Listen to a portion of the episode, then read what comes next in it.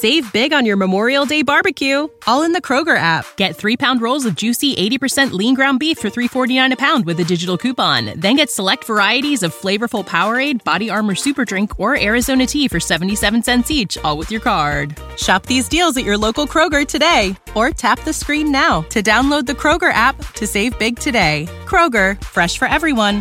Prices and product availability subject to change. Restrictions apply. See site for details. This podcast is a member of the Voices of Wrestling Podcasting Network. Visit voicesofwrestling.com to hear the rest of our great podcasts, as well as show reviews, columns, opinions, and updates across the world of wrestling. To the highway in a brand new day. Gotta let it go.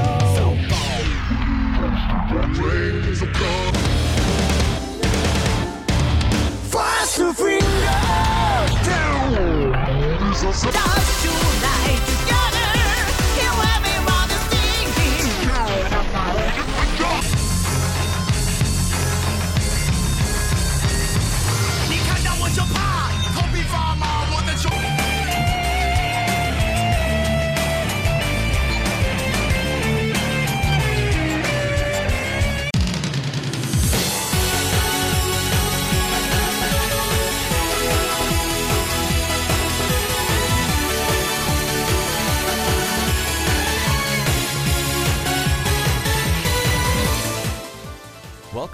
Open the Voice Gate for September 8th, 2021. We are members of the Voices of Wrestling Podcast Network. You can find us on the Voices of Wrestling feed or on our own dedicated podcast feed on all podcast platforms and applications. You can follow us on Twitter at Open Voice Gate. If you would like to donate to the show, just click the link in the show notes. It'll take you to our redcircle.com landing site. You click the red box that says sponsor this podcast, and you can set up a one time or reoccurring donation. No obligation whatsoever, but I would like to thank all of our previous donors. I am one of your hosts. It's your old pal Iron Mike Spears. Case is on assignment this week. And given everything happening in the wrestling world, my schedule, Case's schedule, just everything, this is going to be a short one this week. Just going to talk about the September 8th Korakuen Hall show that happened earlier today one of the last major stops on the road to Dangerous Gate 2021. And just off the top, now the overall picture for where Dragon Gate is and where they will be going to in their third of five Big Five shows of the year has mostly come into place. We know three out of the four title matches. Of course, we don't know if there will be a Brave Gate title match because they're the Brave Gate's still currently vacated and will be decided this weekend in Osaka between SB Kento and Keisuke Okuda. But coming out of this show, we already knew the Triangle Gate match with Masquerade versus RED, but now we have the other two title matches already signed, and it took us a long time to get here. But Kota Minoura will be challenging Yamato for Yamato's first defense of the Open the Dream Gate title at Dangerous Gate really kind of unnecessary and convoluted way to get there. So, just big picture thoughts. They really based the show around the elevation of Kota Minoura, which is something that's already been happening. So, it's not as abrupt as the Big R Shimizu Takahiro Yamamura elevation that happened in 2017 not as abrupt as other times where like millennials suddenly just bolstering their unit with Kotoka and Lindaman. This is something that really started since uh, Dead or Alive and continued throughout the summer. So I am glad that this is happening. I mean, Case and I have been calling for this because it's just been so patently obvious this that Kota Minoura has been positioned for big things since they returned from isolation last year. Coming, he came out of the gates in July of 2020 like a star and has just every chance, every opportunity he has claimed. Won the Twin Gate titles with Jason Lee. Was the finalist in this year's uh, King of Gate, and he comes out of Korakuen Hall holding the Dream Key, and it couldn't be that simple. So before going into the show, on a house show in Yokosuka. He made I'm not Yokosuka, sorry, Yokohama. In Yokohama, he made the plea to be added into the number one contendership match earlier this year or earlier tonight. And uh, GM Ryo Saito said, "No, you should have came out beforehand. You should have came out when everyone was making those challenges." And just said, "The card's made, the poster's made. You're not getting in with this." And it took until the events of the show today, where Jason Lee and Kota Minoura defeated the team of Yamato and Kagetora with a direct pinfall for Kota Minoura uh, on Yamato that gave the the impetus to get us to this match. So the main event of the show was a four way for the Dream Key and the shot at Yamato. Just going through the show now, I think I like the show as a whole more than the August Korakuen. The August Korakuen, yeah, it had a four way six man tag, but it did not really. It had some really big valleys there and left with a real frustrating taste in our mouth with the the main event that was made here. But it was something that it was a very easy watch. I mean, they're still under uh, curfew, to my belief, in Tokyo, so they had to get in and out relatively quickly. All the matches that needed time got time. There was not a match under 10 minutes on the main show. The match zero only went five minutes, and there really wasn't a whole lot of waste on this show. There was nothing that was like an outright comedy match, unless really, I mean, we did get a Punch Tominaga teaming with UT and Funky Jackie Kamei against Ultimo. That kind of was the jokey portion of the show, but I mean, no real big highs on this show. I would think that, at least for me, my personal match of the night was Jason Lee Kota Minoura versus Yamato and Kagetora. But everything else was within expectations. Uh, just starting from match zero, the match zero was Takashi Yoshida and Ho Ho Lun defeating Yosuke Santa Maria and Problem Dragon. Takashi Yoshida penned Maria with the Champion Carnival, and this was mostly fine. They kept it moving, and the big thing that Jay and, o- and Ho Ho played up was the fact that this could be a new tag team, a roll up or shut up, and they had some good chemistry. Yoshida and Lun work well together. I don't expect much to really come out of this, but it was a perfectly fine little match zero. And then before the main show, we had another thing with Sponge Guy with the all lowercase Dragon Gate Amazon show as Kenoh from Pro Wrestling Noah showed up, got into it with Yamato. And of course, this is building up the Amazon Prime Japan show Dragon Gate, all in lowercase, that is directly funded by the Lek Corporation, aka the Sponge Guy. And they did not air this on stream because this is on Amazon Prime and Gaora, as Jay mentioned on Twitter, is a direct competitor of this. So why would they put that on screen, especially if it's Kenoh versus when they had Masahiro Chono come out before? I mean, Chono is a big enough star, you kind of just let him do what he wants. So they kept that off stream. That is something that, just to reiterate, this uh, this Amazon uh, Japan Dragon Gate show completely outside of Dragon Gate's continuity, completely booked around the whims of the Sponge Guy, the president of the Lek Corporation, and is something that Dragon Gate has made very, very clear that Dragon Gate, all in lowercase, is this Amazon show, not a part of the continuity whatsoever. Like Shinya Aoki is a part of under uh, of lowercase Dragon Gate as a member of Mochizuki Dojo, a unit that has not existed in two years. So, just kind of a thing to pop the crowd there and to spread awareness of the uh, Amazon Prime show, and that led us into the opener. It was an unaffiliated trios match with the team of Naruki Doi and High Ends, Dragon Kid, and Keisuke Okuda versus BB Hulk, Kaito Ishida, and Hyo from RED. The fall was Dragon Kid getting the Bible on Hyo in 10 minutes and 13 seconds.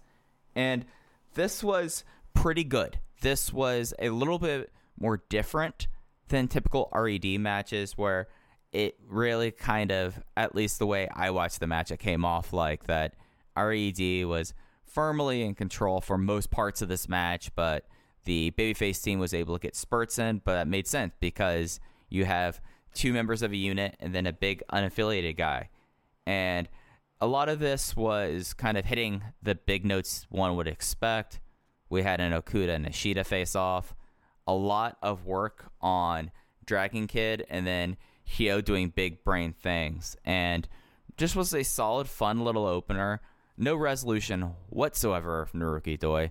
Who knows when we're going to figure out when he's landing, when this unit shift will finally reach its final stage. But it was fun and it, and it was something where, like, Hyo, as I've mentioned before with Case, Hyo really has, uh, he's really gotten a command of his character and works towards the big brain character. And it's something that it's working. And this is something that this guy can work with, with this, with his fan base for the remainder of his career, basically. I mean, Genki Horiguchi, they've been making ball jokes about him for 20 years. You, you can make something about Hyo being the smartest man in all pro wrestling last forever in front of a Dragon Gate audience.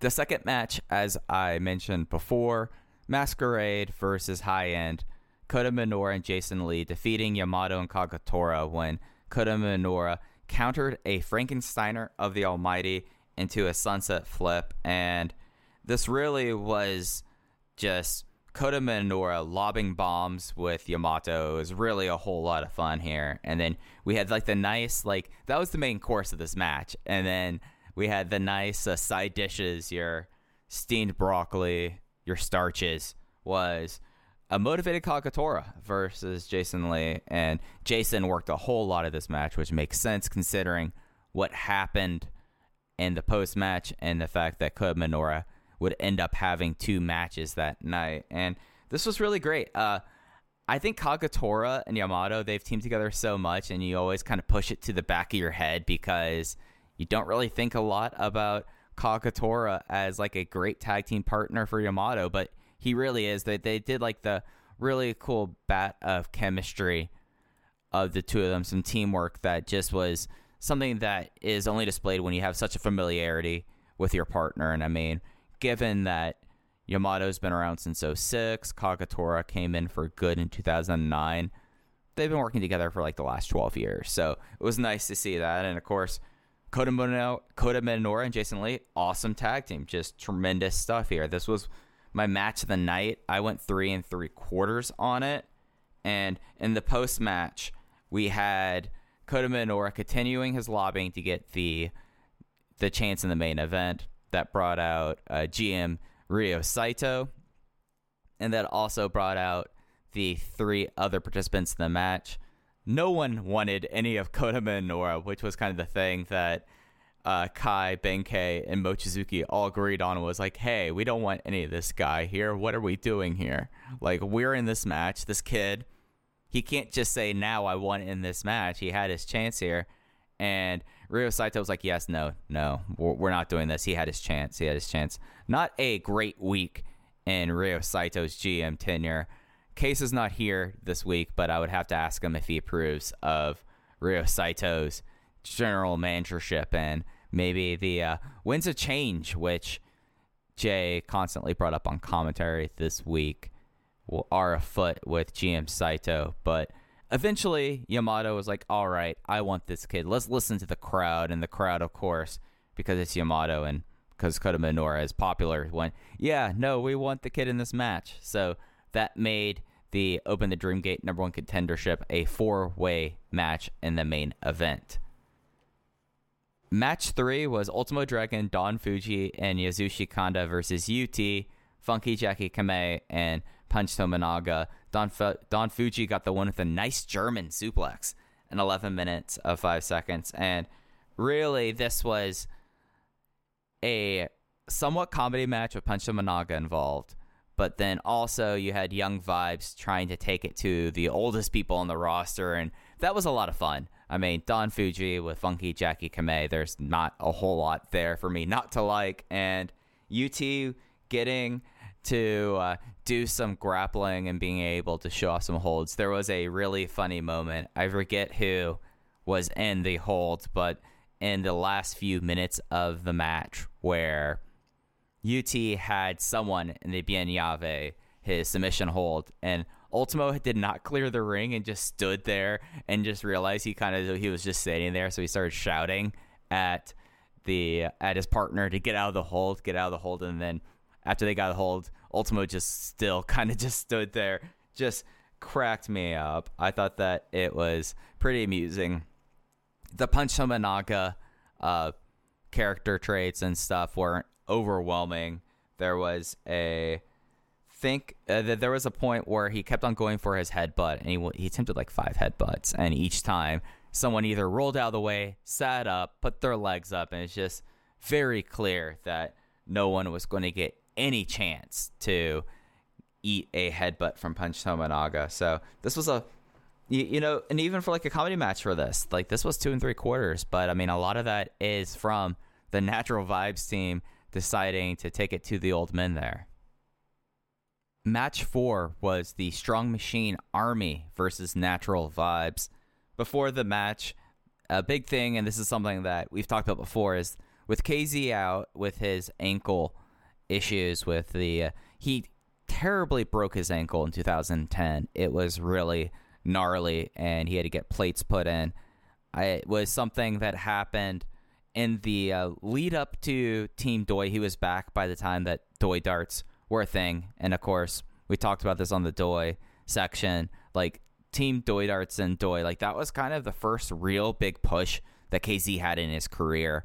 Before that, the biggest thing he really did was turn on uh, World One and have a feud with uh, with Naoki Tanizaki. So something that I have no idea what kind of time frame we are talking about for KZ returning. I'm not certain if it's not if they aren't replacing the plate. If they're replacing the plate, that's going to be a while, or if they're just having to drain and hope the infection clears up. But since he's gone, that means that someone else has to do the mic work for Party Anthem and Natural Vibes coming out. And I have to say this UT has done it twice, and I've seen Kamei do it once.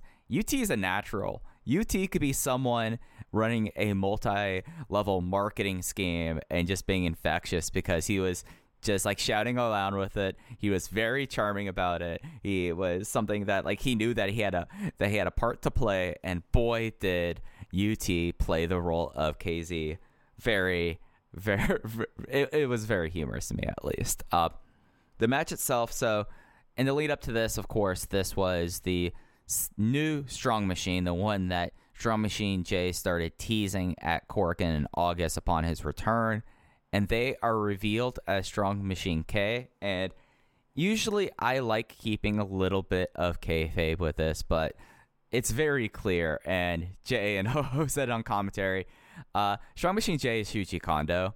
And if you didn't have, if him coming out and having like this huge tuft of colored hair coming out from underneath the mask and being a thick guy that wasn't the tell than the fact that he did the original and won the match with a King Kong lariat in 10 minutes and 34 seconds should have made it very clear who it was. And I.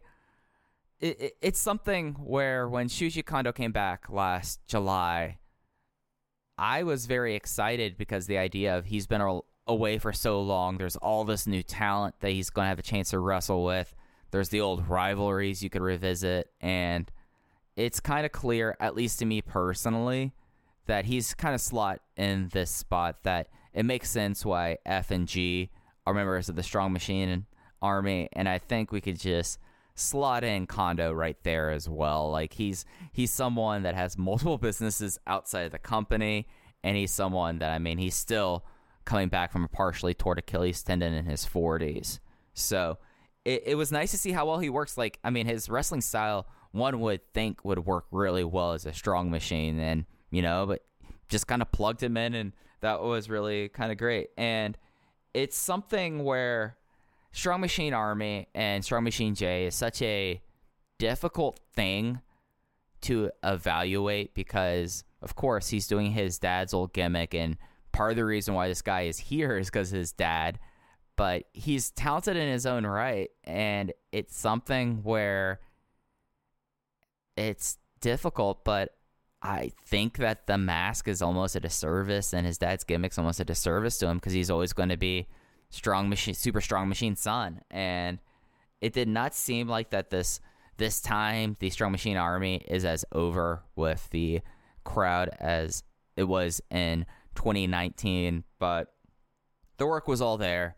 All of Natural Vibes, Natural Vibes team, if, if I didn't mention it, was Susumu Yokosuka, King Shimizu, Genki Horiguchi. They all worked well together. This was all competent and good and fine, just not really.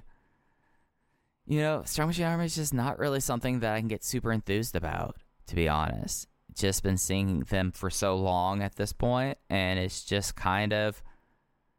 I, I know what it is, and it's something that with the Hashi brothers debuting in two weeks, I'm just sitting here going, all right, this is going to be such a bizarre promotion if they're going to be like, all right, we have in 20 in 2031, let's say in 10 years, it's like we have all of these second generation wrestlers that are making a reference to their parents' gimmicks in this. And then we also have this really dynamic roster of wrestlers trained in this specific style. It's just, I wonder how long it is or how far this can go and how tenable it is because it makes sense with Strong Machine J. And it absolutely makes sense for the Hashi brothers. But it's something that, like, hey, it's tough out there. I mean, that's part of the reason why there are these Amazon Prime shows right now. It's tough out there running a promotion in 2021 in Japan.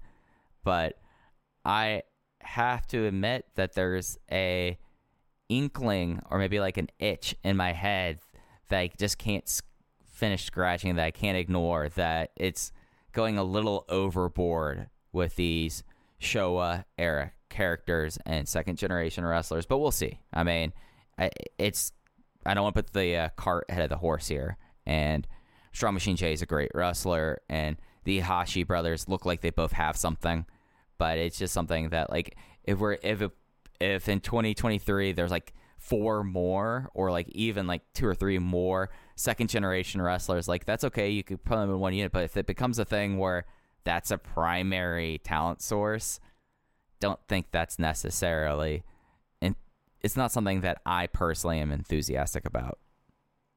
In the post match of the Strong Machine Army versus Natural Vibes since Strong Machine K scored a direct pinfall on King Shimizu. We have a Twin Gate challenge for Dangerous Gate. It is Shimizu and Yokosuka defending against Strong Machine K and Strong Machine J. Actually, I'm pretty excited for this match, but that's also after me saying what I said in the last few minutes might be a little bit hypocritical, but I really enjoy Strong Machine J in the ring. Kondo has always been someone that I've thoroughly enjoyed, and you have like a good mirrored pair with Shimizu for Kondo and Yokosuka for Jay. Like this is something that at least on paper as of today as the time recording, this is my potential match of the night and I think that by a good margin this could be the best thing on Dangerous Gate. Uh, semi main event is a trios match Masquerade versus RED it was Shun Skywalker, Dragon Dia, and La Estrella versus Eita Diamante and Dia Inferno.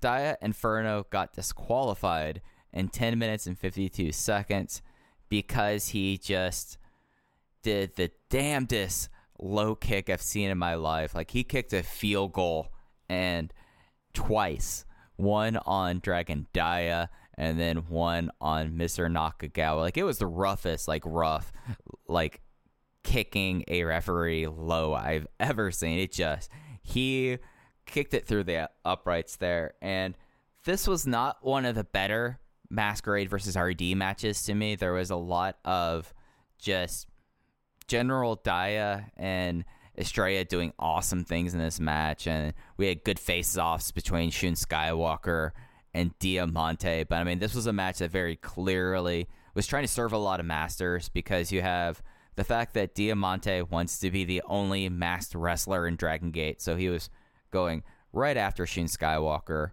And then you have, of course, the simmering feud between Inferno and Dia. Uh, RED came out with all the Triangle Gate belts that they stole.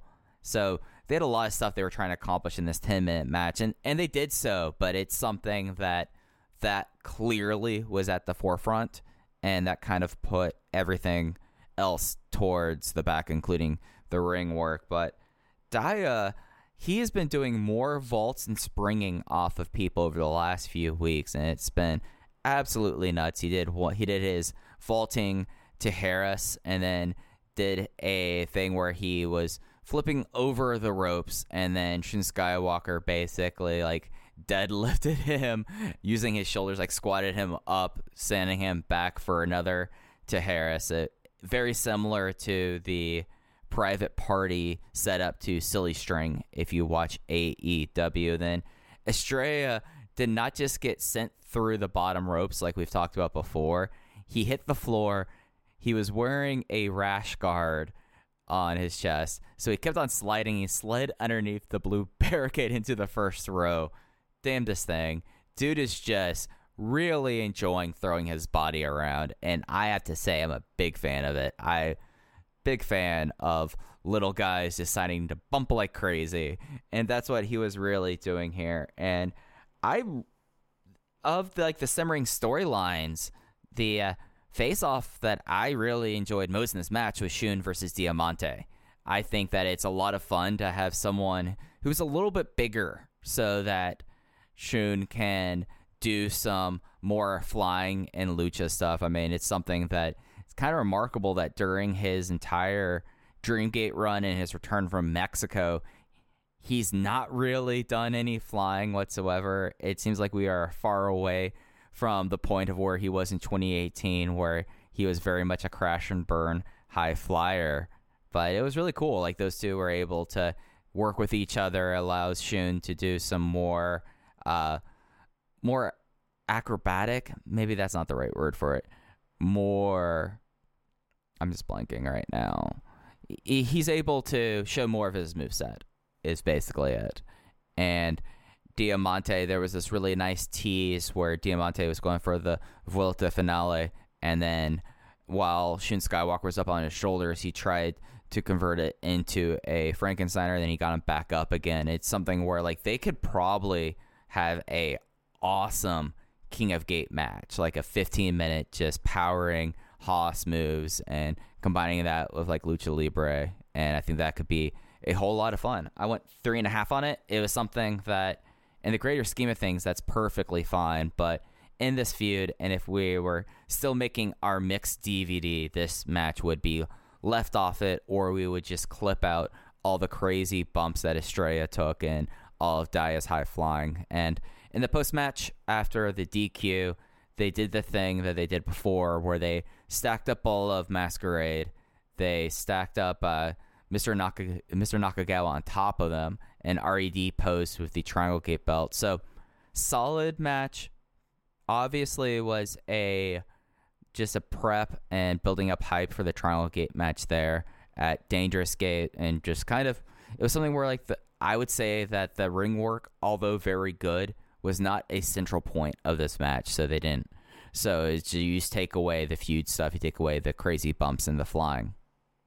The main event of Korakuen, of course, was the Open the Dream Gate number one contender four way match. In this match, eliminations can happen over the top rope. It was Masaaki Mochizuki versus Benkei versus Kai versus Kota Minoura. The three eliminations were Benkei eliminating Kai over the top rope in 7 minutes and 53 seconds, Kota Minoura eliminating Mochizuki in 9 minutes and 12 seconds, also over the top rope, and then Kota Minoura submitting Benkei with the Engrenaje in 15 minutes and 2 seconds. And the first part of this match did nothing for me. It just felt like that they were kind of playing up everything. It was kind of stalling time. Like the, when the five minute call happened, I was like, oh, okay, we are just doing this, I guess. And it kick it really picked up when uh, Kai got eliminated. He basically got potato sacked, and then uh, Benkei just ran into him when he was on the apron, and he flew off the apron.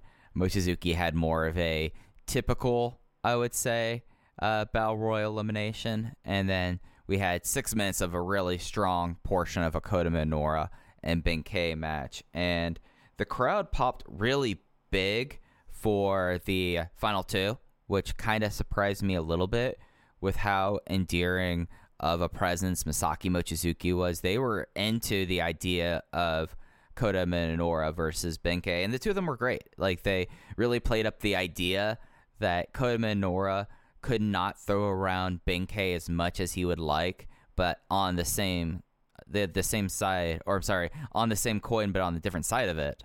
This is why I need case here because then I don't have to use these bad analogies. But uh, the, the two sides of the coin were that Kota Minoura couldn't really throw Benkei around, but also Benkei's spear was just not going to work on Kota Minoura. Kota Minoura blocked it and then ate one spear and was able to kick out of it. It just was he was too powerful. He knew how to get his arms up for it to kind of take the brunt of it so it doesn't hit him in the midsection. And there was a really neat like visual pinfall where or what would have been a pinfall where after all of this, like Kota Minoura is exhausted. He's already had one match tonight, and now he's in the deep end trying to get his first ever Dreamgate shot.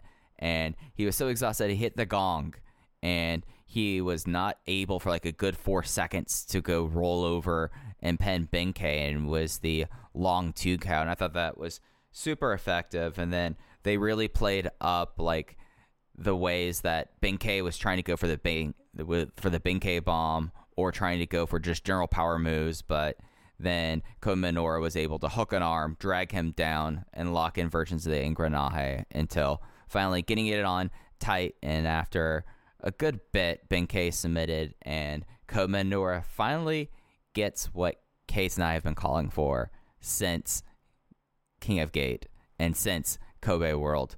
We get a Dreamgate shot. It is at Oda City Gymnasium, Yamato versus Kota Minoura. And it was a pretty effective way of doing it. It just was incredibly convoluted. To like people who like follow the product would be like, "Oh yeah, no, Kota Minoura is the hottest person in the company.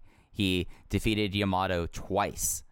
He was in the finals of the uh, of King of Gate. He defeated Eita at Kobe World. Like there was more than enough rationale to have him just be like, "Oh, I have a win over you, and I've defeated other champions. I should have it, the shot." But we had to have kind of a convoluted and somewhat deflating way of getting to a point. I don't think that this is going to leave a permanent sour note in my mouth from this or this match. It's just something that just made problems for themselves when they really did not need to. And that was it for the Korakuen. It will be up on the network until the 15th with English commentary by Jay and Ho Ho Lun. And before we get out of here on this abbreviated Open the Voice Gate, just running down the schedule for the remainder of the month, we have Oda uh, we have Ota City Gymnasium on the 20th for Dangerous Gate. But before that, on Saturday, on September 11th, Dragon Gate returns to Edion Arena, Osaka, number two. The main event at the show, of course, is the decision match for the Open the Brave Gate title between SB Kento and Keisuke Okuda. I could see, see someone stepping out immediately after and making the challenge. Well, they would have to unless there's not going to be one. So I expect someone to come out right after that match to get a Brave Gate shot. So we have the whole title slate ahead of us. And then the last televised show for the month is on the 23rd at Kobe Sanbo Hall. So, pretty quiet month on the network. I think that things really pick up in October, but I mean, this is kind of just the tried and true monthly stops for Dragon Gate this month. And, you know, after this, it's full steam to Gate of Destiny and Gate of Origin and closing out the year. So that's going to do it for this week's abbreviated Open the Voice Gate. Thank you all for understanding and thank you all for listening. You can follow us on Twitter at Open VoiceGate. Case is at underscore in your case. He should have his thoughts of this Korakuen up on voicesofwrestling.com within the next few days. And you can follow me at Fujiheya. But that's going to do it for Open the Voice Gate. Take care, everyone. Save big on your Memorial Day barbecue, all in the Kroger app. Get three pound rolls of juicy 80% lean ground beef for $3.49 a pound with a digital coupon. Then get select varieties of flavorful Powerade, Body Armor Super Drink, or Arizona tea for 77 cents each, all with your card. Shop these deals at your local Kroger today, or tap the screen now to download the Kroger app to save big today. Kroger, fresh for everyone. Prices and product availability subject to change. Restrictions apply. See site for details.